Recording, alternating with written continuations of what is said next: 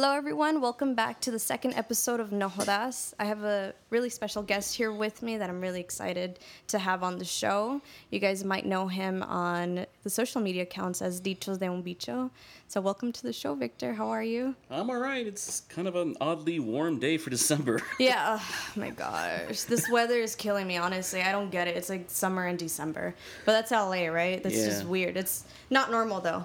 But, um,. So, Victor, uh, it's such a pleasure meeting you. Um, I'm a huge fan of your work, and thank you again for the gifts. That means so much to me. oh, you're welcome.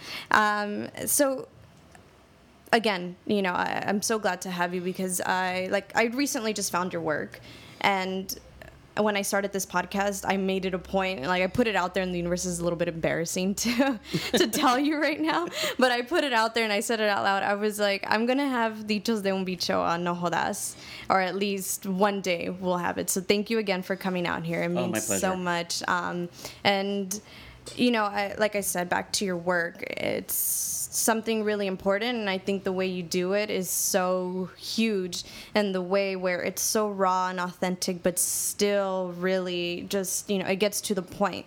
So, um, can you talk to me? How did you? When did you start doing your art?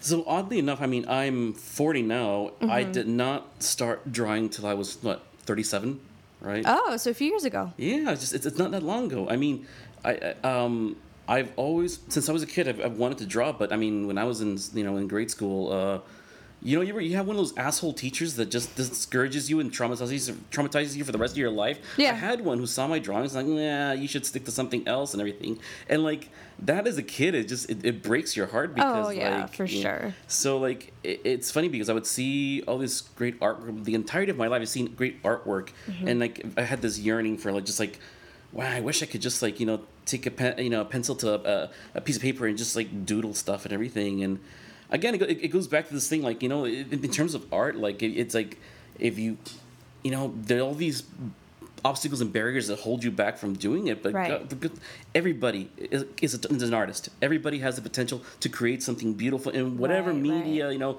they feel most comfortable in so i'm you know i'm proud of that and i've been doing it for the past three years and holy shit it's like it's like um and excuse my language No, sorry. no, I- it's I- okay. I, curse a lot i'm salvadoran i curse a lot but I cuss a lot too. Oh my gosh, Uh, really bad. But go on, it's okay.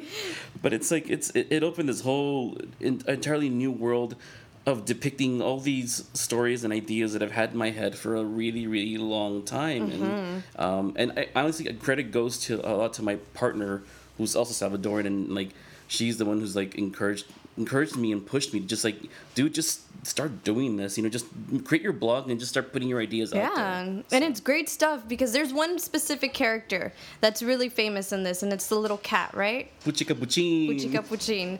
So, and um, a lot of people don't know what Puchica means. That's like a What? very Puchica, you know, like uh, what's uh, in El Salvador? It's like a very, it's like the nice way of saying.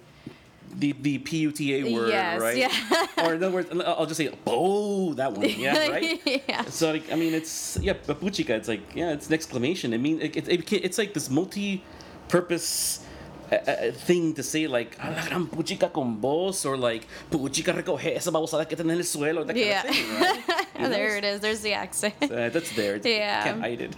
So back, so you're okay. So you're 100% Salvadorian.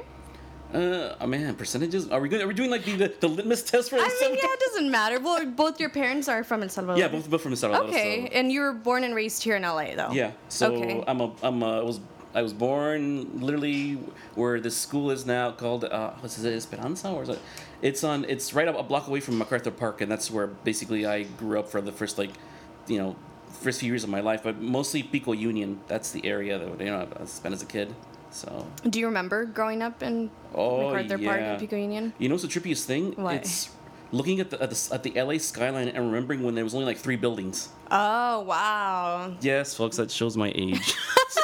it's like Oh my gosh! back when we rode dinosaurs. You're not not that old No, though. 40, yeah. I mean, I'm. I, oh gosh, everyone. I don't know. You don't look your age though, so that's good. Um, and I get that a lot too. So I guess to my listeners, I'm 22, but everyone thinks I'm like 14 or 15. Uh. so I mean, it's it, it could be a compliment in the future, but right now it's like thanks. I'm not a minor though. But um, Pico Union though. So my fam, my the first people who migrated um, from my family to um, the U.S. were my grandparents, and they were also uh, living in Pico Union, MacArthur Park area. What years? This was like 1970. Oh yeah. Yeah, so the first migration. yeah, the very very um, I guess the first known or documented. Yeah. Yeah. So um, they had an experience within themselves too, but it wasn't until I think the 80s when it was just a huger amount of immigrants from Central America coming into Pico Union, MacArthur Park. Yeah. That was like the big movement. Um, so uh, back again to you know growing up, what was it like though? Because I know it's it's a predominantly Central American part or a little, I guess you know pocket in here in LA for Salvadorians and Central Americans. So it's funny because I've, this is something I've been thinking about for a while now because I, I want to start creating artwork of my memories of what MacArthur Park looked like back in like in the early 80s. That'd be great. Uh, and yes, the, the water has always smelled like piss. I swear to God, it always has. Um, Oh my gosh. and I don't know how people fish there because my mom was always always felt disgusted. People she saw we saw people fishing there and like I don't know, she wouldn't eat that. But um, it, it was a, a different. If I, I can't describe, I mean, I mean, uh, there weren't as many Salvies um, or as many Central Americans uh, back then as you know as there as there are now. Like there wasn't like you could walk into uh, into that neighborhood and see pupuserias. I mean, there were only like one or two Okay. tops back then, right? And predominantly it was, it was still kind of still Mexican, right? And, Yeah. uh, you know, folks walking around. So it was, you know, you you were still like this kind of unique person, Right, You know, right. And some my parents talk about the, the stories about like what it meant to like go into like. For example, being in the Union and then cross over here into, into East LA, Mm, and to mm-hmm. like nothing. It was it was all normal up until they spoke, right? right, of and, course. And then that's when kind of like the look started, and they're like, "De dónde son ustedes?" Oh, somos de El Salvador, and then like that's you know like kind of like, oh, yeah. okay, that kind of thing. And so that's what my childhood was allowed. It's you know it's it's except that. Whereas my parents would get like looks and questions and kind of like mm, kind of standoffish, why are you here kind of thing. Mm-hmm. I- i- it's funny how that when it filtered down into the children, it manifested as violence, right? Right. Because for me, it meant bullying, like straight on bullying because of the way that I spoke. Because um, for some reason, the word gaseosa was just like a, sin to say that word. It's like There's a lot of words we say that are sins to say to them, just as some of their words that they freely say are just like sins to us. Like, you know, I mean, and I think that's just the Spanish language though, or dialects. Yeah. But yeah, um, I've, that's just an ongoing like thing we hear all the time, you know, and it's just known that some of the things like we say, like if you were to teach someone, they'd be like, oh, but that's like a bad word in Mexico, and it's like, just say it. yeah, yes. yeah. But um, go on though. Uh, So I mean, that, that's that's kind of what l- life was like. You know what? The, the, the thing that tripped me out when I started thinking about it is like when you would when we would watch TV, and back then, uh, uh, uh, Canal 34 was actually they actually explained KMEX, you know, like because like that's one of the first like Spanish language you know uh, TV stations here in LA. but right, right. primarily you know Mexican, and it was trippy because, uh, um, yeah, the entire programming was. Mexican, but anytime anytime Central America or El Salvador was mentioned, it was in relation to the war, right? And that was the Yeah. only mention of it. That was our only form of existence in the media, Mm-hmm. the war, right? Oh, refugees, and that's it, right? Yeah. Outside of that, it's it, there was no platform or no way of being able to talk and discuss about who we really are outside of these you know larger events that are happening you know in our homelands Right, yeah. And I think another thing that goes into, especially in the 80s, was Reagan's administration. I mean, when he was talking about these things, he was just saying, like, oh, the guerrillas, you know, like uh, guerrilleros, you know, like just putting an image on us that we were just kind of all bad people. So I remember one of my professors actually, when he was teaching the Central American Studies classes in, at ELAC, mm-hmm. And uh, he was saying the same thing. He's like, man, he's like, when I was a kid and this was, and I was listening to Reagan speak, you know, I was just scared of these people. So already it's just implementing fear, you know, of what's not known. Yeah. And I think that goes a lot into it. And then just as, as simple as our dialect, you know, people are like, why do you talk like that? Mm-hmm. You know, and a lot of people also don't know that MASA, you know, the Mara that started here in LA, and it derived a lot from the fact that these people were being bullied against by other, I guess, gang, gang members. So that kind of just started it, you know. I mean, I don't want to get into politics, into that, you know, um, but that's, I guess, it's a fun trivia for you, quote unquote Trivia, fun right? trivia. Yeah, that it started here in LA. So, and that's been a big impact on on the country itself too. Yes. But um, so back to uh, your art. So you said this was three years ago. Yeah. Yeah. Which is uh, it's crazy to believe, but I mean I'm glad that you continued with it after even being you know put down by a professor because I know how that is. Yeah. And it seems to be like a thing in like public schools for some reason. Public school teachers are terrible sometimes. Yeah. Honestly, they're just there for their paycheck. Some of them. But um, I'm glad you continued with them because every time I'm going through them on Instagram, I'm like, yes, yes. Every single time, it's just so relatable. Yeah. And so, what was your motive, though? What? So, can you actually can you explain to me Mexican hegemony? Is that the Hegemony. hegemony? Hegemony. There we go. Uh, ooh, we're getting into that area now. Um, so, uh, I don't know who coined it uh, originally, and um, but it's it's it's been around for a while. This this, this idea that um, just like we have the primary hegemony, which is American white supremacy, Right. in this, in you know, in, at least in this hem- hemisphere, um, and which is political, economic, and cultural total dominance over everybody else, right? There is a secondary hegemony, right? Uh, which is Mexico as a nation state and its power that it's had for a very long time that Right. goes unacknowledged. I mean, um, an example of, of this is that um, Televisa, right? Mm-hmm. Televisa has been around for God knows, however, and it's funny. I was just started watching the the Kate del Castillo documentary on El Chapo, Okay. and there's, this is really there's a section there where one, a, a political commentator refers to Televisa as the Ministry of Education of Mexico. Right? Really? Yeah. Okay. I was, I was like, that's a great like uh, commentary there, and it is, you know, because it, it, it's like this massive, uh, massive apparatus of education, of of, of political propaganda, right? Uh, that benefits the state, and so it's everywhere. It's in it's in Central America. It's it's actually you know in South America. It's it, there's nobody in, in the entire entirety of Latin America who does not know who El Chavo is, who does not know who we, uh, Vicente Fernandez is, right? Right, right. And it's like it's the ability to transmit culture that can be commodified and extended out into all these markets, right? Mm-hmm. Without realizing that there is there is a power in being able to to put your voice in this particular construction of a culture Right. out, you know, in all these spaces, and so. It, I mean, it's it's a large thing. It, it does not does not mean that me, the Mexican folk, you know, the person walking on the street, you know, as we were talking about earlier, benefits directly in terms in, in terms monetarily. Right. But it's like you said, it was about it's about representation, about Right. feeling that you're represented, or you can see yourself on the TV screen, on the radio, Mm-hmm. And assume that this is the only worldview that exists, right? Or this is the Correct. only thing that exists.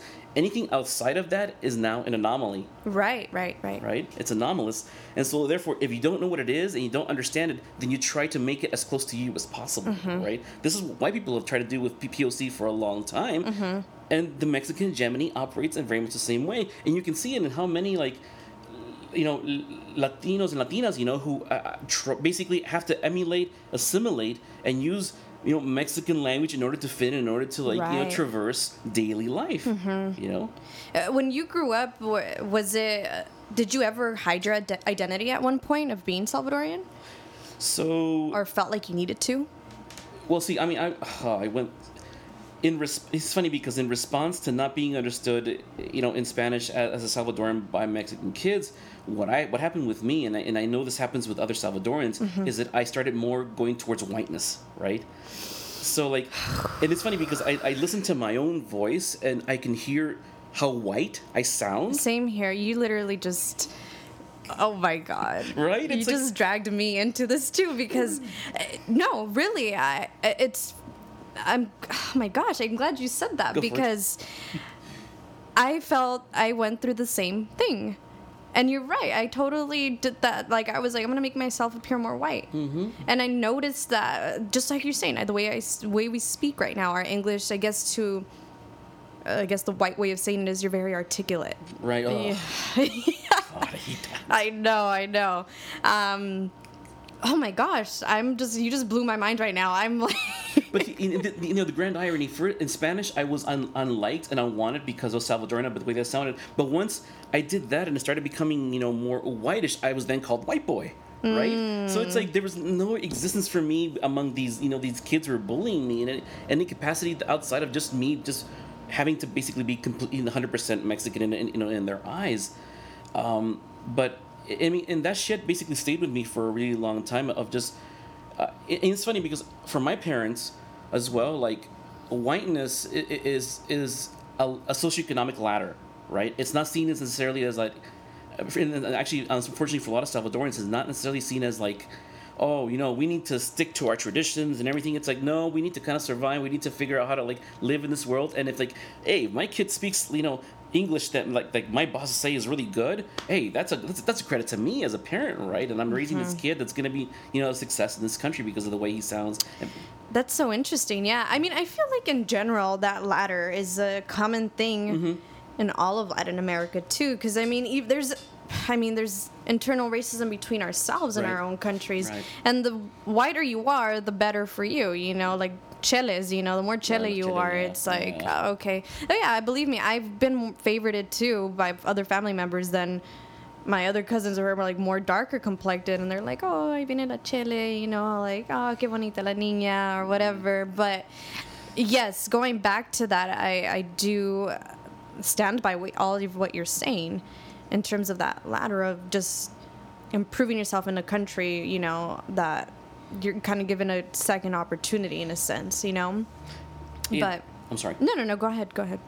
and it's i mean this is i think this is a part of my story that i don't think i've, I've, I've spoken a lot about but like um, what ended up happening was is that i, I mean i became full-blown this this immense desire to be white right and, and, and inside of me like up until like in my, my teenage years and especially bec- and what made it worse is that my family decided to move me move us to glendale mm-hmm. right and this is glendale in 1989 when i mean glendale has a beautiful history of you know having you know kkk rallies and stuff and you know it, it, I did not know that. it was a sundown town. You, you could, if you were a POC, you could not be in that town Whoa. past you know sundown oh my god, like hit myself. That's crazy. You know? And it was like, and it's funny what you know the, the, what Glendale is today, but you know back then when I, going into like my mom registering me at, at, at the uh, the school district and having like you know white people point at me like what the hell right Mm-hmm. but i mean it, it- for them it was like okay we're gonna put him in a, in a, in a good dist- in a quote unquote good district and have him you know have more opportunities but what that did is it, it worsened you know it, it, it, it made it so much more worse this, this this complex that i had about being this brown boy who wanted desperately to be white and wanted to sound white wanted to like enjoy all these you know you know white things. And you know it's like i carried this for years and years. I mean uh, uh, this is going to shock some folks but i was actually a republican um, you know uh, for, for when i was like 18 i was like i mean this is terrible this is terrible. And i'm, I'm, I'm going to admit it because i've changed i swear i've changed. Um, i've i voted um, i mean i couldn't vote for prop 187 but i would have right? Wow. I mean, but I, I voted for Prop 209, which is what eliminated affirmative action, you know, in, in, in all these colleges. But that's, I, was, I had so much self hate embedded in me, right, that I, I, I, I, saw myself in, in, like, in the Republican, you know, revolution that happened in, I think, in the mid 90s when they took mm-hmm. over Congress. And you know, I used to watch Rush Limbaugh every single every single evening. This is the type of person I was. I was a little, I, I was a, like a little, you know, make America great kind of little proto-fascist right there. Wow. And I, I- God, it's like when I, when I think about that, I was like, God, I was like, I just, I was, I was just so filled with so much self hate about myself mm-hmm. that it, whiteness was like the only escape. But there was no way I could ever be white, and it took me a, a long time to figure that out. Until like, my only escape, my only escape out of that was to learn how to love myself, right? Right. And to learn how to love to love myself meant to love my parents and to love where they come from. Mm-hmm.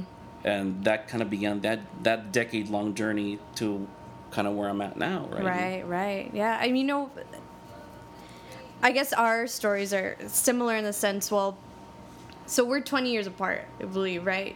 Yeah. 40, yeah, we're pretty much- pretty much- 18 Yeah. something.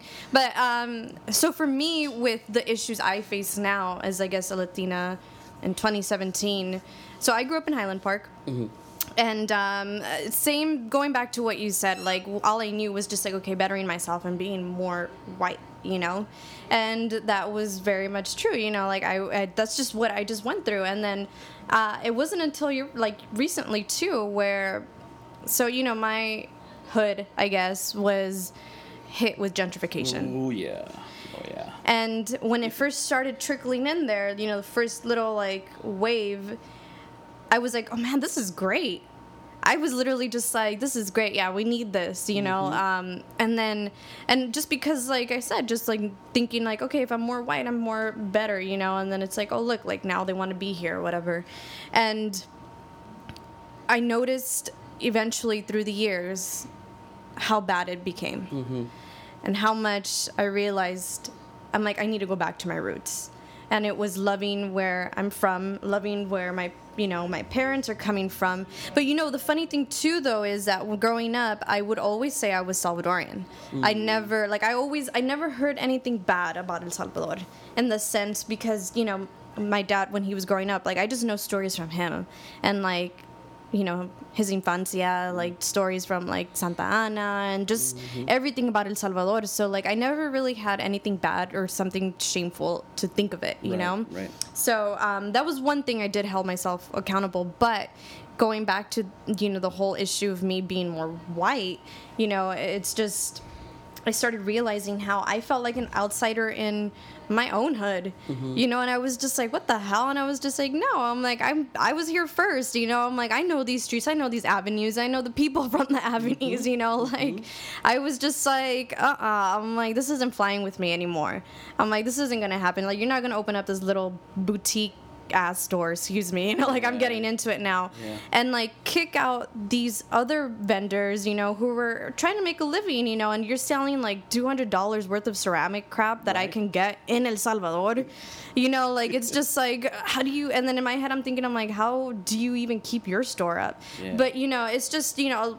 Go, Gosh, I go. I'm telling you, when you speak, when I'm having, you're having a conversation with me, I go into different avenues. Don't worry. It's a way But-.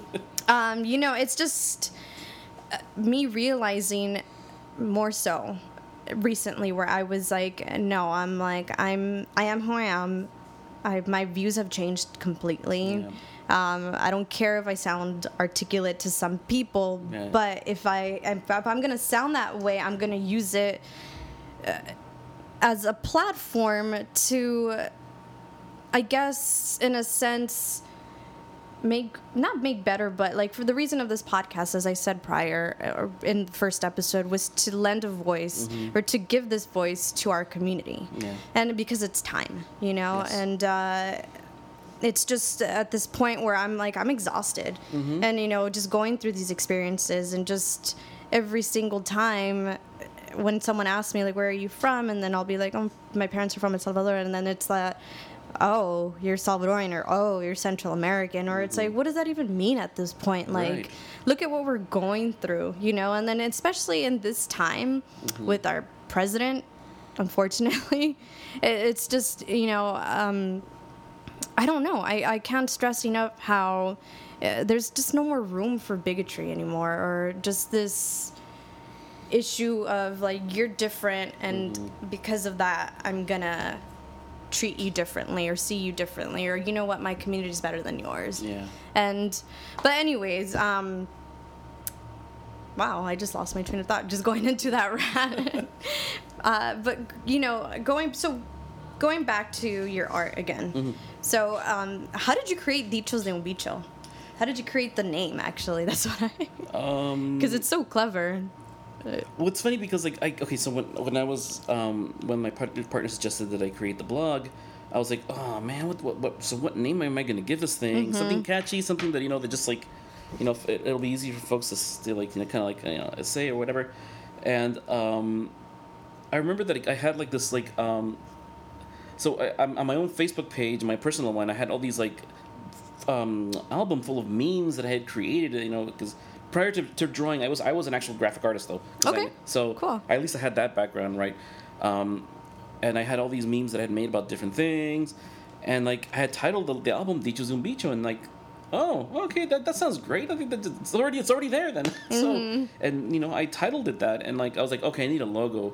And at that point, that's when Angie had come into my life. So that's a cat. That, Oh, the she- she's- Puchin.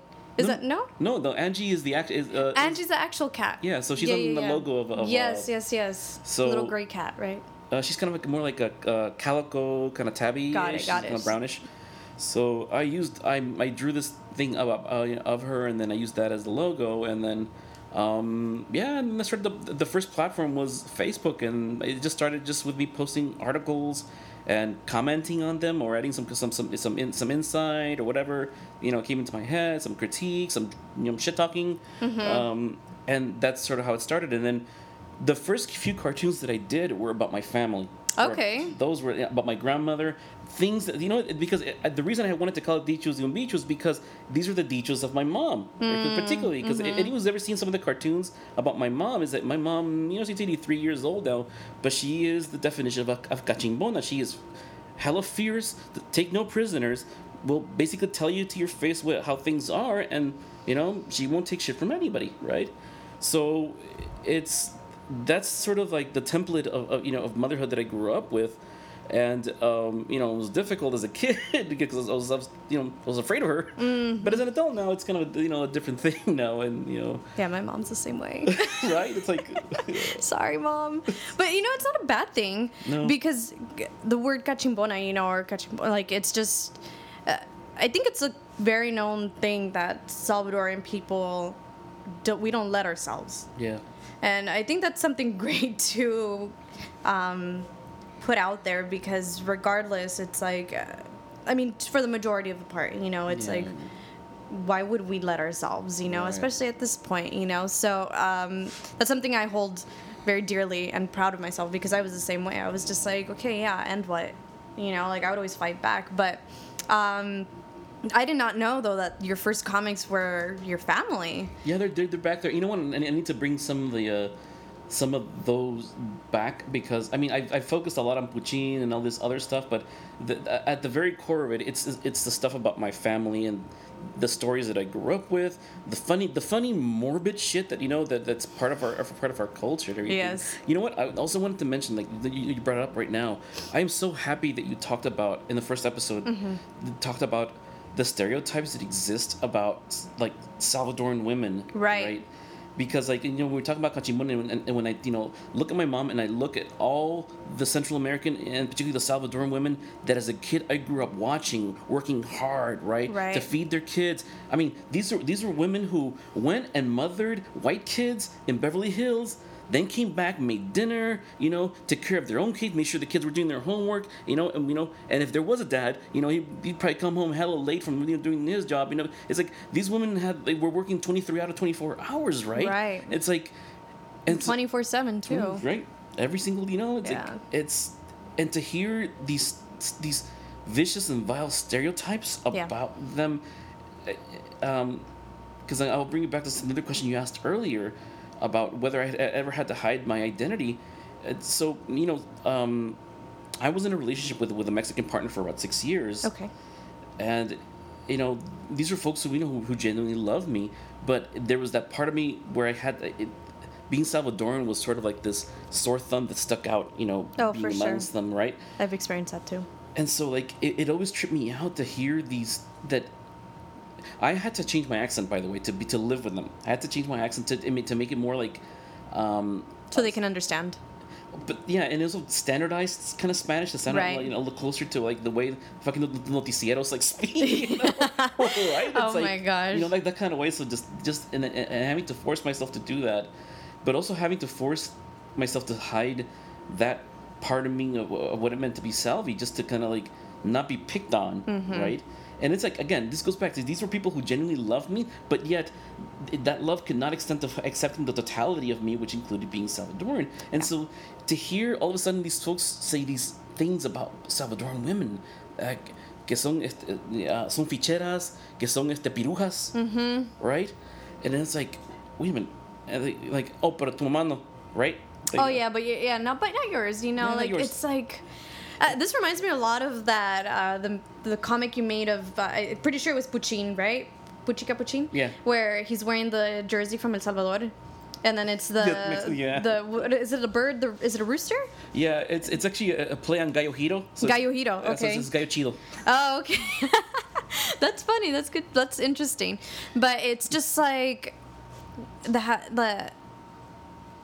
I guess how can I say it? Like, there's that little bit left of them where they still kind of have to throw it out there. Yeah. Like I'm gesturing to you, like I'm throwing it out to you, but in the sense where, like, I had my in the first episode, my experience uh, with one guy that I dated, um, who I loved his family and he loved they loved me too. Like they were just a great family, but it was always a reminder that I was Salvadorian. Yeah. And I was like, I don't like that. Like, I'm like, you don't come to my family and we have to remind you that you're Mexican. Exactly, exactly. And like, I've never heard that, you know, where, I mean, I'm sure there might be some people or Central American people who have done that, but in response or regards to the fact that they've been, have, it has been done to them first. Yeah. So, uh, same thing, you know, like that one that that triggers me a lot is where I was getting in the car because his um, his mom was picking us up from school, and it was me, him, and his sister, and then his little sister, and. Um, his uncle's in the front seat and it was her it was his mom's brother and then you know i'm going like oh hi nice to meet you you know new face and then uh, you know i'm speaking in spanish of course because i don't want to disrespect anyone Right. right. and then doesn't even say oh hi nice to meet you or like oh you know it's you know whatever i'm so and so right away starts with the accent and starts trying to talk like us. Mm-hmm. And then like just saying like oh let's go get pupusas or and just you know going off and off. And then from like the the rear view mirror or whatever i see his mom like looking over at me to see if like i'm laughing or to and she's laughing too you know?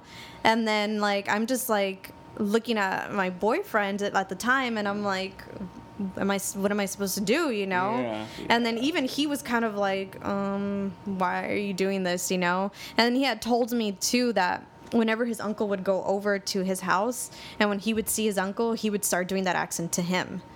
And like he would always be like dude like eh, why is that necessary? You know? And like he would tell me he's just like you know i'm sorry.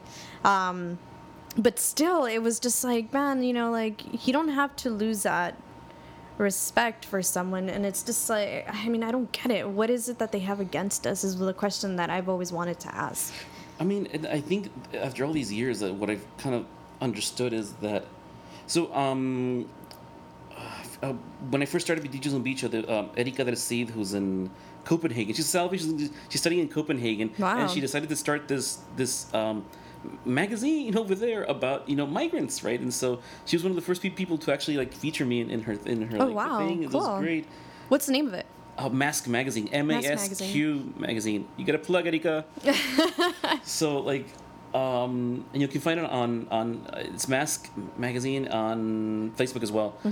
Uh, they have a ton of good stuff, by the way, beautiful stuff. But anyway, like in there, like I, she asked me that that question about you know something along those lines. Why? Why? Right? And the thing that I, I remember saying is like this is something I'm going to repeat over and over again, right? Because unfortunately, like Mexican folks get super defensive, right? When when when we talk about start talking about, about power and access, right? And about this ingrained sense of supremacy that they don't don't necessarily want to acknowledge, right? Right. And it's like, and I'll, I'll put it like this, right? It, it, it goes back, to, it goes to the question of what is a nation state, right?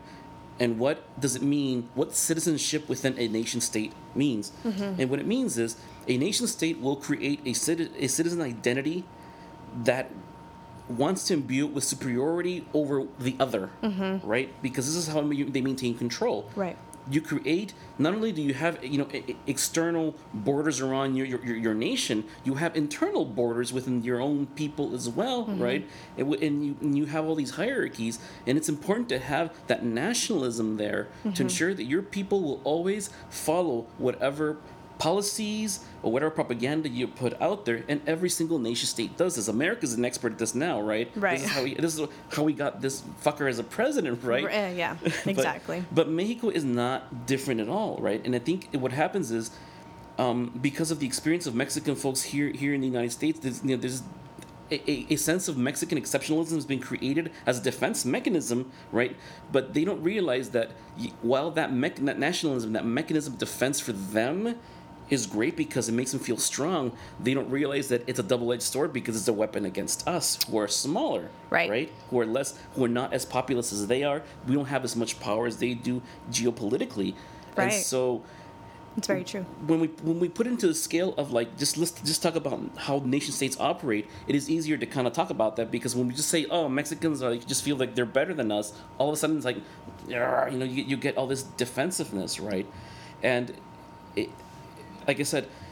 That has been there for a long, long, long time, Yeah. and, it's, it's- gone unacknowledged. I mean, Mexico has been the power uh, in, in the Caribbean and Central America for more than a century now Yeah, absolutely. you know whether it means cultural whether it means political whether it means economic if, if for example if in El Salvador even back in the 50s you know if you wanted to go to really good schooling you went to Mexico if you wanted to get into broadcasting or anything media you went to Mexico Right, yeah.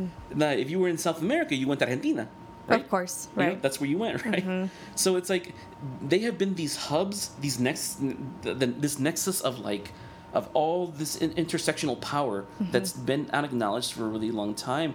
Uh, uh, I mean, my parents grew up with Jorge Negrete, every, all this Mexican music, right? Right. But, but the migration of culture never went northward from like Central America up there, despite the fact that we we have all this music in Central America, right? Yeah, you know, talking about music is, you know, my grandfather, so he's the one who came in the 70s. Yeah.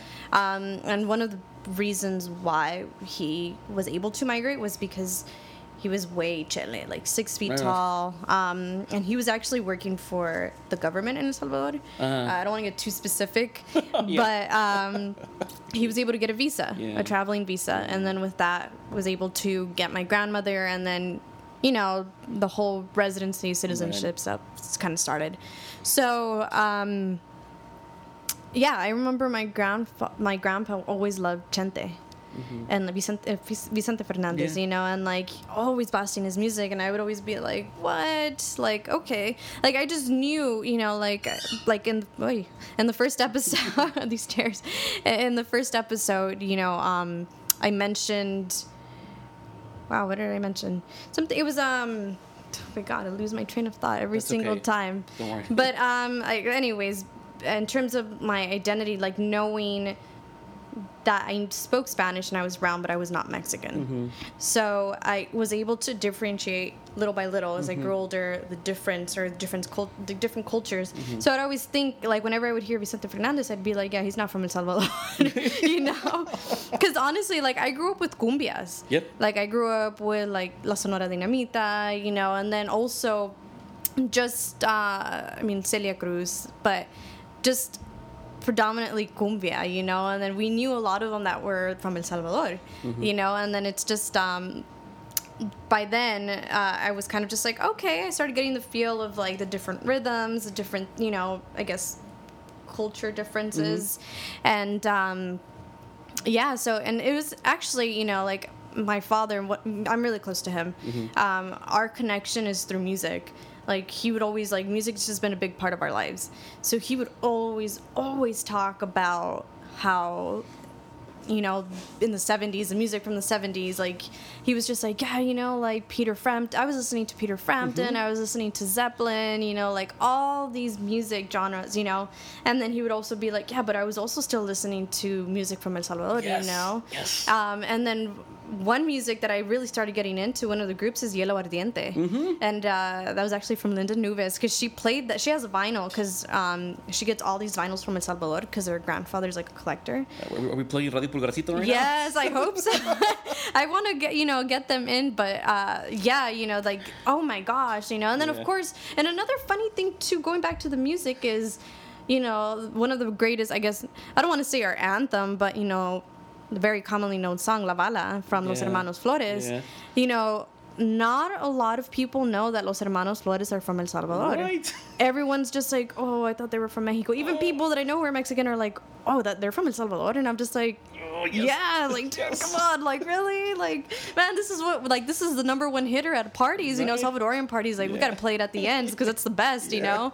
But, um, you know, it's just even that, you know, like our own little, like, our artists, our things that are just kind of not like just very surface level because it gets overpowered by the bigger representation and culture Yes, you know yes. so it's like every time like you know i hear someone like maybe mention something in that sense and i'll be like they're from el salvador you know like right away i'm just like just make just just, just to claim it Mm-hmm. Yeah. because i'm like i have to and i have to hold on to that you know right. but um yeah i mean it's just it's it sucks knowing that it's like man like even though we do have great things coming from El Salvador, a lot of people are not aware that it's from there, Mm-hmm. or even just in, in a general sense, Central America, you know. Mm-hmm. And yeah, I mean, whew. But yeah, our music is great though. I Mm-hmm. will say, you know, even though cumbia is from Colombia, I will say that Salvadorians have got they got a really good spin on it too. You know, the cumbia from El Salvador. So um, get a chance to listen to that music when you can. But anyways, um, yeah, I mean, going back to this general conversation, do you do you have a message to your audience out there, to your fans, to new people finding out what who Dichos de un Bicho is, or what goes behind it?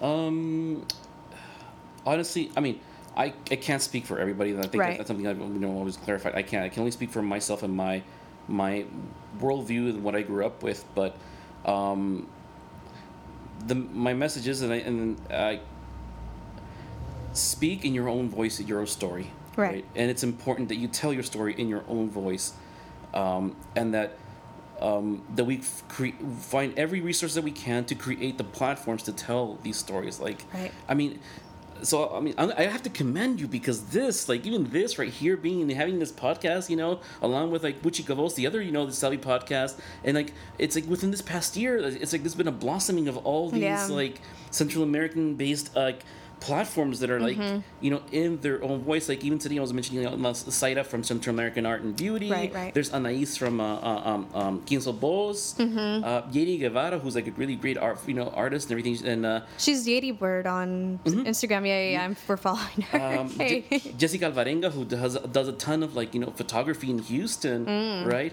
It's like all these folks are. It's like coming into this field. Like there's something in the air right now that is this is our time. This is our time. Like and it's like you mentioned it earlier. There's something in the air. There's something that's bringing us all together, right?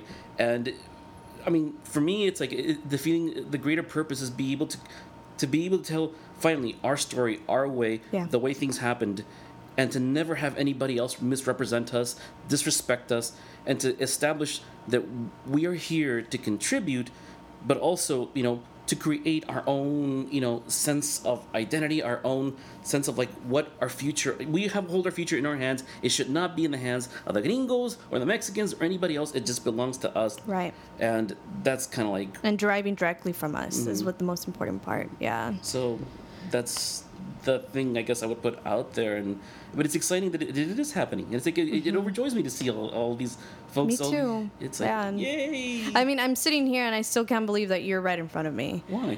I don't know, even though I'm looking Ooh, at I'm an you. apparition. I'm. I just think it's a great feeling because, like I said, you know, like I just like I like I said, I recently found your work, so like, and I started really getting into it and just being related to it. I mean, even as simple as like you know. Even Jessica Salgado, knowing that she records here too, you know, and I'm like, Mm-hmm. great. man, like, you know, just growing up, knowing, identifying myself as a Salvadoreña, cipota, you know, like, and knowing that these things are coming up, like you said, like just knowing that it's in the air. Mm-hmm.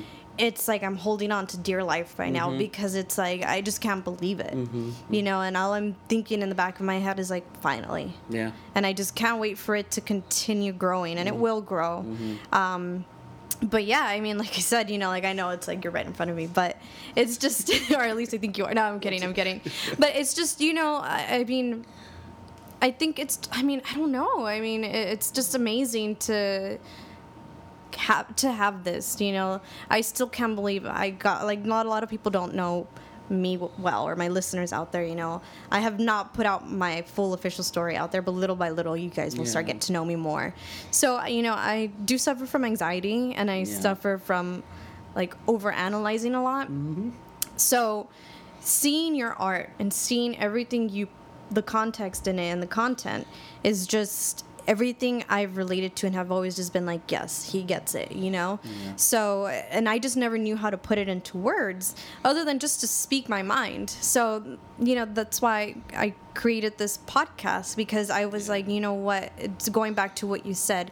We're here to contribute, and now we're going to tell, tell our stories from our own voices and no mm-hmm. one else is going to do it for us other than mm-hmm. ourselves. Mm-hmm. So that's why i'm just so grateful for you to be here because this is what this podcast is about. Well, it's you. just you know no thank you on the contrary you know for being here. But you know it's just i want everyone to share their stories whether you're salvadoreño hondureño ticos you know from panama belize you know all of central america because you know, we've been here for a good amount of time and we've had our own contribution and no one can deny that, Yeah. you know, and we're here and we're here to stay and you know, um I just I, I again I can't wrap my mind around it, but um I oh my gosh. So anyways, but um I just still can't get over the fact that you were telling me about just a few like when you were 18 you said right how like you were just completely like just when was it when you shifted and started realizing like whoa what am i doing Um. Well, it, so like okay, I, I don't. I mean, uh, sorry. I'm, It's back, okay. I'm backtracking because it, it uh, it's accessing a part of me from back then and telling you know. So you know how it works. Uh, let me put it out there. Uh, I'm a survivor, right? Uh, I'm, a, I'm a survivor of, of childhood trauma, and that's as far as I'll I'll, I'll, ex- I'll say. So it's that actually compounds a lot of the stuff that happened with me in terms of my own sense of self love. Mm-hmm. And so, in order to get out of that hole in which I was of self hate, right, where I, where, where I was at, and I stayed for many years, it meant having to deal with my shit. It meant having to deal with my pain and, and the trauma what was done to me as a child, mm-hmm. and it meant having to like relearn what the hell it meant to love yourself and it's like it, it's you know we, we people say like oh love yourself and everything and it's like it's it's a very wonky imperfect really hard process because it, it's it's like there are some days like oh I feel you know I feel great about myself and there's some days like nah, I don't feel so great about myself and it's like this this continuous up and down and so um, I mean I had to full blown go into into a deep depression when when I was in like my early 20s because I had to like dive deep into myself as to why I was who I was and why I had gone through what I'd gone through, and it was finally out. You know what? What brought me out of that? It was like when the in the. So if I'm in my mid twenties, this, is- this must have been like in the early two thousands. Uh, I guess I, my math sucks.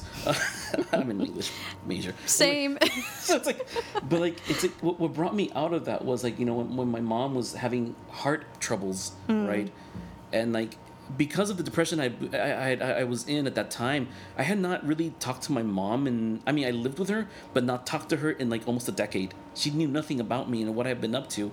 I mean, I wasn't even going to school. I wasn't really working. I was just loafing, doing nothing right, and it's and, and and you know I feel guilty about it now because like my, my parents were like you know supporting me supporting my lazy ass I mean but I mean I was going through depression at the same time but like it, it- there's always a sense of guilt because my parents sacrificed so much for me to like have a roof to have food for me to just like you know have the privilege of being depressed you know in my, in my own home without you know. But still like you know I had I was going through that and like it's when she got sick that that broke me out of it because it was the it, it, the possibility of losing her just snapped me out of that. And then and then it was like no you know like in learning how to and learn and relearning how to love my mom after all I mean she was a hard harsh woman to grow up with. But in relearning to love her and re, and re, and hearing all her stories again and hearing who she is re you know like that kind of began to pull me out of that. And like the realization was like what the fuck have i been doing all this time? Like yeah. where have I, where have I been, what have I been doing with my life? What have been, I've, I've just been, was like spending all this energy and just hating myself. Mm-hmm. And you know, it's, it's not until I started going to community college where I just like, oh, okay, I started blossoming, and you know, you know, you know, I, you know, I became like an, an organizer, and that's a whole other mess of part of my life right there. But you know, it, it becoming politicized, and you know, and I mean, that politicization was, was instrumental in, in, in widening my world, but it still didn't wasn't uh, doing the work, the internal work of helping me heal in terms of my trauma, right? And that's Right. that's what that's the caveat I, I always put out on, on the page too. Like politics are great in understanding the world, but they're not necessarily the tools for healing. you Yeah, know? you know. right. I mean, so the healing has to come through other other ways. You know, whether it's spirituality, whether it's uh, uh, uh, other methods that you know that are out there. Whether it's you know, for me, it was reconnecting with my roots, right? And, and it's a it was a decade long process to get to this point now where it's like uh, I I am fully Salvadoran now. It's like it's it, it's like I, I was born Salvador. I mean, I was born Salvadoran because that's my first language and everything. But I took, I left it. I abandoned it. You know, for many years, and to rejoin it, to come back to it, is what is the most healing thing for me. And this is like so when I did the page, the page, the page itself, the the cartoons, that's my healing. This is how I heal myself of all the ruptures that happened inside of me, and what mm-hmm. what this country did to me, what other folks you know did to me in the way the harm they caused, and so this is where I'm at now. I'm like I'm the happiest I've ever been in my entire fucking life. Yeah. Right, and I'm almost start crying now. But I mean, like, it's like this is the happy. I mean, I'm happy being me. I'm happy being Salvi. I'm hella proud of that. I'm hella proud of my parents. Like, I it's like I am so much in love with my parents now in a way that I couldn't as a child, and it's. I love my partner who I'm with, and you know we're both Salvis, colochos. Oh, same here. so it's like, it's like, it's like I'm having the time of my life, and it's like I'm, and I'm glad to be here with you, and thank you for the thank invitation. you. No, So- no, thank I again, thank you on the contrary for being here and uh, going back to that experience that happened to you when you were in your early 20s, you said? Yeah. Yeah, so I have been on that same journey. Yeah. Very, very similar. And um, it wasn't until this year where I started, because I'm, I guess, I guess I can consider myself very spiritual. Mm-hmm. And I was just getting kind of signs from the universe Mm-hmm. every single time. Like, it's like, your time's coming. Just wait for it. Like, Yeah. you just work for it, though, but wait for it. And I was like, man, like, what are you talking about? And, um, I was just like, and like I said, just little signs here and there, and then going back to the same thing, you know, like uh, one of the biggest things, I guess, in g- in general, Latinos, you know, that we definitely hold accountable is like, was our parents' journey and struggle worth for what we're doing here mm-hmm. now? Mm-hmm. And that is something i always hold close to me because i think about the story when my dad tells me when he had to migrate through mexico you mm-hmm. know and like he had he got beat up you know and like to the point where he said he's like i didn't even think i was gonna make it out alive. Yeah. yeah. and then I think about when he got here and continued to get, you know, this discrimination from other people, but of course, you know, the Mexican community continued to get it. And he was just like, man, like, I'm facing the same struggles you are. So, but uh, same thing, you know, like I was just like, man, like, but always going back to just loving El Salvador. And I just have so much love for El Pulgarcito, you know, and like, even though I've only been once, but the way I always saw it was like, I'm Salvadorian wherever I'm born, Yeah. coming from both parents who are Salvadorian, you know? And it was always just every single time, you know, going back to always like my roots. So I was just like, I need to learn more. I need to continue holding on to it. I need to do something about it. And then, as I said, you know, um, in, in terms of the same experience of dealing with depression, it's something where I thought I was like, um, I never thought for one it would ever happen to me. Two, I would hear. I actually one friend of mine. He told me when I opened up to him and told him, and he was like, "You're way too much of a happy person to be depressed." And I was thinking about it from an outside perspective, and I was like, "I'm just putting that out there, I guess, mm-hmm. you know." But then what hit me the most was. I was like, I'm here, I'm breathing, I'm alive. Everyone's here doing the same thing, you mm-hmm. know, but what, how am I different from everyone else? Yeah. And I always felt, you know, through my personal experiences that I've gone through, and uh, in the next coming episodes, uh, you guys will, I'll, I'll share a story of mine that I hold very dear to me. Um, and it's about my best friend and how her and I had this uh, probably one of the biggest coincidences happen to us and the reason why we're best friends but that'll be in a later episode. So i started noticing that in my life re- more re- more so recently within the past two years that these coincidences coincidences have been happening to me.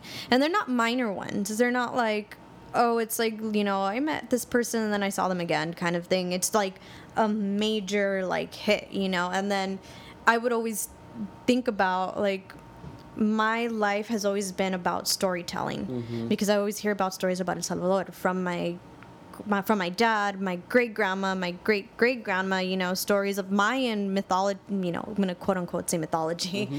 but you know, and all I thought about was like, well, I talk a lot and I talk a lot about relevant stuff, so I was like, you know what, I'm like, I'm just gonna put it out there, and that's how this started. And in my head, I was like, you know what? No, you got to get your act together. I'm like, you've got a purpose here. Do it, you know? Mm-hmm. And, you know, again, I'm not doing this for myself in a mm-hmm. sense. I'm just trying to find that light and that platform for everyone else to get there. And that'll be my greatest happiness and success, in a sense, seeing my community grow and mm-hmm. continue to strive. So that's where I was like, yeah, I'm like, I, there's no way I can like let that go. And I'm doing it. And that's the crazy thing because, like I said, you know, I, I was someone who, overanalyze would get anxiety over just the slightest bit i mean even driving Yeah. you know and then then i was he- and then i'm here you know and i'm like i have you right in front of me and it's like i never would have thought you know if you had told me in the beginning of the year this is what you're going to be doing and i'm doing it like i said on the you know i'm doing it on the side because it's it is a project. Yeah. and um, uh, it's just crazy to me because I'm I like I said I never thought, but I'm so happy once again to be here and to do this and to do it for the community and to have people like you come on. And you know just this opportunity in general is just great you know? So uh, what's next for you Um. Ooh, man. wow, the future. Well, aside from the fact that I started, I finally started selling crap. I'm just sorry. I'm sorry. My sense of humor. like- Um, I, I finally opened like a shop selling, you know, some of the, the, the artwork that I've done. There's that. But I mean, aside from that, I, I, I want to go back to, to drawing more because it's just last month and setting up the shop has just took over my life and it's like ugh, capitalism sucks. Um, have vending and stuff.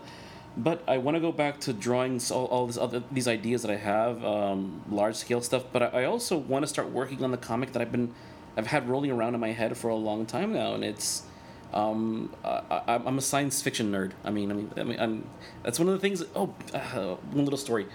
Uh, At the Central American uh, Film Festival, like back in October, there was this one guy who presented, uh, who's Hondureño, and he presented this film which was like on time travel, right? But it's like what what what blew me out of the uh, out of the water was the fact that it's like it's Central American science fiction, right? And like, holy shit, such such a thing exists, right? Right. Like, there's there can be such a thing as Central American futurism, right? And, and so this is kind of where, where I'm at. I was like, I want to create science fiction that is embedded in. in I mean, I can only speak for El Salvador because that's where I'm from, so I Right. can't. Really, but I wanted I want science fiction deals with El Salvador's history, but also in being able to project what things are going to be like in the future as well. So that's so I have like this this multi-threaded story that I'm kind of that I've been working on for a while now, and I want to be able to create it into a comic. So that's that's interesting i like that i actually that's a really good idea i really hope you continue with that I will. Um, good, good. Yeah, I can't wait to see that. Um, in terms of the time traveling thing, though, who is this? Who, who did you say the name? No, I don't think you. Oh, I wish I wish I would I would have had his name actually, but he was a. he- his film uh, was in the Central. Amer- I mean, I can look it up and you know I I can send it to you later so you can post it up. already. But uh, um, by the way, the Central American Film Festival had some really great films this year. It was great. And I missed it. missed I, it? had no idea that it existed. Really? I'm telling you, these things are just popping up. You know, it's fun because like I remember when I first messaged you and I was like, "Can you be on the show?" You were like, "Man, these things are just popping up out of nowhere." You know, because you had mentioned they're like there was another Central American podcast, and I Mm. think it was a reference or you're referring to um, Buchicavos. Yeah. Yeah. So I was just like, okay, you know, like it, like you said, but going back to that, like just knowing it's in the air. But I was just unknowingly like just unaware of the fact that this there was that was a thing, the Central American Film Festival. But see, this is it is funny. You bring you know uh, that brings up another issue, right? Is that I think we're all here in I mean at least in Southern California we're all in these different spaces, Mm-hmm. but yet we've not had the medium to be able to really communicate with each other until now, right? Yes. You Yeah. know, through social media, uh, Twitter, Facebook, or whatever, and all of a sudden it's like it's it's opening all these doors. Like, oh shit, you're you're Central American? What? You I didn't know that. Yeah. You're drawing. You're creating music. You were doing all this and this, and it's like all of a sudden, like. It, it, the community's been there. It's just it's been sort of disconnected in all Mm-hmm. Yeah. these little pockets here all over LA. Yeah. you know, and then I guess the same thing happens in, in other parts of the country as well. Right. Right. So it's like it's it's a beautiful thing that it's I mean as as problematic as social media can be sometimes. oh yeah, for sure. But it's also a medium by which we can actually learn of each other and learn of things that are happening. Right, right. Yeah, I mean, uh, I think one of one person actually, Joanna Rain. Uh, she's also she has a bigger um, Instagram account called the Unapologetically Brown series. Yes, yes, yes, she's great. I didn't. I mean, you know, there's just as little as no. I mean, like the disconnect here, you know, like in LA, and it's like knowing that one of one episode I want to do too. So I guess I'm putting out little like Easter eggs out there, but um, is connecting all Central America, all Central Americans, excuse me. So it's like you know, calling all Central Americans, and knowing that you know, like H Town, Houston's big community for Salvadorians. DC, like, you know, I just I was not aware of that. And I'm thinking I'm like all this time I'm like how did you guys get there, you know? And then I have uh, family in Australia and Canada. Yes, Australia. Yes. Yes, Australia. You know, there's uh, there's a, a truck of pupusas over there, and I forgot the name, but my aunt, my godmother, she when I told her about No Jodas, um, she was telling me all this stuff because it's actually her nephews out there that live Yeah. in Australia. Yeah. And um, so when she went, she was just learning more stuff, and she was just surprised too. And she was telling me the same the same thing, where she was just like, you know, she's like, it's great that you're doing this because you got to take advantage of the fact that these things are up and coming. Mm-hmm. And she's like, and she's like, you know, you're right at the time where you're supposed to be doing it. And like in my head, I was just like, what? What are you talking about? You know, like I really had no idea that these things were coming up. And she's Yeah. like, yeah, she's like, no, there's more Central American representation coming along. Mm-hmm. So I was like, wow. But yeah, Australia, I mean, all the way down under, you know, it's like there's Central Americans over there. It's true. I mean, just in my head, I'm thinking, speaks in Caliche in Espanol, but G'day mate in in English. Like, you know, it's like Oh my gosh, that's I, I I'd love to hear about that though. I would love to hear from some some, some of the folks down there. Well, I, I met some of the family members because they came over. Um, when they would speak English, it was straight like an Australian accent, and they would speak Spanish, and it was straight Salvadoreño, like bien Salvatrucha, and I was just like, what? Right? I was so shocked, and it was just, and we. I remember one night. This was for my aunt's rehearsal dinner. Um, or I, yeah, it, actually no, the rehearsal like walk, you know what you do it, and yeah, you know Yeah. the whole wedding thing. Yeah. Um, so we went to go. We went to a pupuseria and we filled up the whole restaurant, literally, um, of just the family members. And then I ordered cola champagne, and he was sitting right across from me. And then he was just like, "What is that?" And I was just like, I just pushed it towards him, you know, across the table, and I was like, "Just try it." And then he was kind of hesitant at first, and then he drank some of it. And he was like, "Oh my gosh!" He's like, "I remember this," you know, because they were actually born in El Salvador, Yeah. but it was when um, they left and claimed asylum, you know, and then uh, Australia happened to. Because I know uh, it's Australia and Canada who actually claims political asylum and were Yes. open to um, Central American migrants, Mm-hmm. not the U.S., but you know, whatever. U.S. Yeah. Yeah, but um, yeah. So I can't wait for this to grow and eventually also talk about us, you know, Salvi Australians or Central American Australians either, because it's just it's. I mean, Yeah. from one side of the world to the other, you know, it's just like who would who would think, but um, yeah. So we did a lot of shout outs to a lot of people out there, I guess, um, who don't or maybe who those aren't listening, you know, um, to check out these pe- people. You know, Joanna Rain, who does the Unapologetically Brown series, Absolutely. Yesika Salgado, who's, I mean, she's just, you know, blew up with her work. You know, she has a um, a book out called Corazon, and it's about her poetry, which I really related to growing up here in LA. Yes. Um, she's, you know, check her out too. Of course, you Dichos de un Bicho, you know, I think, like, again, your work just, it hits home. and it's so relatable in the sense how it's also so raw and true and just how you said like your reconnection and just like your your self-love or finding yourself again was through your work of art. And i think that's what your your followers and your your fans out there that like your art feel the same way about it. Because it's just so so relevant to this day. So um we're like what an hour into this. I can't believe that. Really, already an hour? Wow. yeah but um so we can uh, was there anything else? Is there something you'd like to include?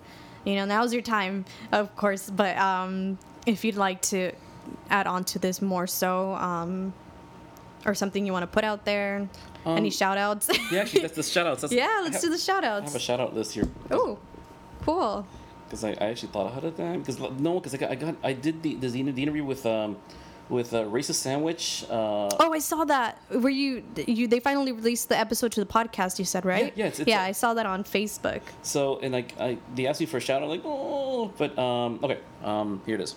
So to the fellow folks out there who are you know you know counterparts in this in this journey and you know in the in the Twitterverse to Saida from Central American Art and Beauty, Anaís from Cancel Boss, Giri Guevara, Saida Quevedo who uh, did Proyecto Reconstrucción. Hmm. So eh, Oh, that's like kind of like the Humans of New York, but it's from for El Salvador, right? No, what it is is um, he did interviews with multiple people in El Salvador about the war and, and brought Oh. back artifacts, pictures, pieces of, of clothing and everything. And he created an entire museum, basically like like a, like, a, like a, an artifact uh, exhibit on them, that- which included the, the uh, like recorded testimonials from all these folks, right? Oh my gosh! So wow. um, uh, he uh, is going to work on actually digitizing all of that, and so shout out to him because I mean that was just oh, an amazing, beautiful thing. Very painful, very painful because, but it was great to see that. Mm-hmm. Um, also, obviously, Central American Twitter, which has grown like in this year, it's amazing.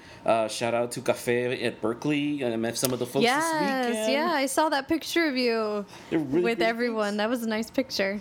uh, Caras in UC San Diego. Uh, shout out to the Central Americans at Brown University who, like, a, a while ago, like, reached out to me just to say hi and everything because they're kind of a little bit isolated out there. Um, and also, uh, women who, who inspire me, like Central American women who inspire me. Um, Leisy Abrego, Okay. who uh, has you know, she's just an amazing amazing scholar and, and activist all around beautiful human being uh, rosana perez who i've admired for a really long time because she was one of the f- folks who was really active in the 80s in, in establishing you know uh, you know an, an anti an anti-imperialist you know community against what was happening in salvador and everything uh, suyapa portillo suyapa portillo who right now is really active in, in talking about what's happening in honduras right Oh, on, on yes. twitter she used to follow her um, and like some local folks, uh, Carla Osorio, Patricia Macal, and Amanda Macal, all Chapinas, grandmother, mother, and daughter, who are all activists. Uh, and So three generations right three, there. three generations, Wow. and, and they do theater together. oh, that's amazing. That's so cool. So, and then Carla Osorio is, is, is, is uh, uh, aligned with uh, uh, Casa del Sur. Uh, Okay. Casa Solidaria del Sur, which is uh, here in, in South LA. Mm-hmm. Um, it's a great space because they've held a lot of events about Central America. Mm-hmm. Um, so, uh, putting a plug for them as well. So, that's my shout outs. Oh, wait, wait, one last one. Uh, two last more to my parents, who I los adoro. Son mis tesoros. Este, and to my partner, who's La Colocha Cachimbona, as I call her, because I'm not to mention her name. that's okay with all respects. So, that's it. All right, thank you. So I I'll do a few shout outs as well because again, you know, um, this is the second episode. Um, I want to give a shout out actually to my co-host, my original co-host, who unfortunately will not be continuing on with us here on No Jodas. Um, he will be a guest though. He'll come back um, when he can. Uh, he has his own vision out there, which I fully support, just as he fully supports mine. You know, we're still sticking together. Uh, I am in the search for a new co-host. So I'll probably announce that within the next episode. But um, shout out to 8020 Underground because uh, yeah, he doesn't like to um, uh, you know respect his privacy, which I respect too. So shout out to you. You know, I have so much love and respect for our friendship and this manifestation. You know, and we'll both be successful in what we continue to do with our own vision. So um, it was nice. It was fun. We tried it out, but you know, wishing you the best out there. It was a great run. Um, shout out to you, Dichos de. because again, you know, thank you again for being here. It means so much, you know. Um, You're welcome. uh, pleasure. I think it's like I, my point is just just this connection that we should be doing and continue to do with other Central Americans out there, like just not knowing that what they're doing, but now finally like through social media, you know, reaching out and just being like, okay, let's do this, let's put ourselves out there. So and also a big uh, shout out to my family, my dad, you know, who uh, is still a little skeptical about this, and um, but he's my number one source and my number one everything you know. He's the reason why i'm doing this. I, I just i can't wait to share stories of him and his life and stories Yeah. about my family because uh, you know i've always said my legacy has always been my family and it's very true uh, shout out to one of the most important women in my life who's my great grandmother mama chanita uh, who's 96 years old Wow. will be 97 and is actually i might see her later um, but she's still going strong uh, we hope to have her in El Salvador in January because that's her where she wants to be. She wants to go back, and um, you know, I, she's just such a es bionica, you know, like oh my gosh, I can't, you know, just Salvadorian women in general are just, I can't fathom or just wrap my mind over how strong these women are, you know, and I have so much respect for them, and my great grandma being one of them as the muse of our family and the rock of our family, so. Um, yeah, I just and then also shout out to the listeners out there, whoever is listening. Thank you so much. You know, this is huge, and I can't wait to continue giving more out there. And you know, it won't just be about El Salvador. It's all of Central America. So the next episode, originally this episode was actually going to be calling all Central Americans, but that will be episode three. So going into that, calling all Central Americans, you know. Um, submit to our email, which is in our link in our Instagram account, which is No Jodas Podcast. I want to hear all your stories, you know, and especially right now with the topic of Honduras, I can't stress, you know, how emotional it makes me to know that this is going on. Yeah. And as uh, I, I put it on Facebook, as a daughter of Salvadorian immigrants, you know, who ran from the brink of the Civil War, you know, I mean, the curfews, the the shootings, and just seeing you know dead bodies like Yeah. in front of you is just you know I'm sorry I'm just I can't say anything other than I'm sorry you know Yeah. and it's like you know our hearts are with you um, and we will be definitely putting it out there and um, talking about this issue because people need to know. Um, and yeah so um, thank you. Thank you for tuning in. This is no jodas i'm your host gloria and i'm here with victor. Is it okay to say your name? Yes, yeah yes, okay. dichos de un bicho thank you again for having us. Thank you to espacio 1839 here in boyle heights. You know i can't thank you guys enough the owners here because uh, you've given me the space, el espacio, Mm-hmm. to be here and be doing this. And uh, I'm so happy that you saw my vision and you saw it clearly. And that is why I'm I'm here recording this now. So thank you again. Thank you guys for tuning in. Uh, check out Dichos de un Bicho on Instagram. You're on Twitter and Facebook. All the social medias. Yeah. Yeah, okay. So go ahead and check out that art. And then, hey, you know, Christmas shopping is coming along. If you want something, shop local and then get all your stuff from Dichos de un Bicho. you have, well, you have really cool bags that are the national birds from Centro America. Right? Yep. And I'm looking at it right now. so get your tote bags, you know, and this is uh, open to all Central Americans, Yeah. right? Yeah. So, and eventually we'll continue growing. Yeah. Yeah. So, thank you again. Thank you for being on here with me. Thank you so Um, much. I really appreciate the platform. So, I mean, Yeah. You're awesome. Oh, thank you're awesome too. Alrighty, guys, we're gonna conclude because we're now an hour into this. But thank you again. Uh, see you next episode. All right, bye, guys.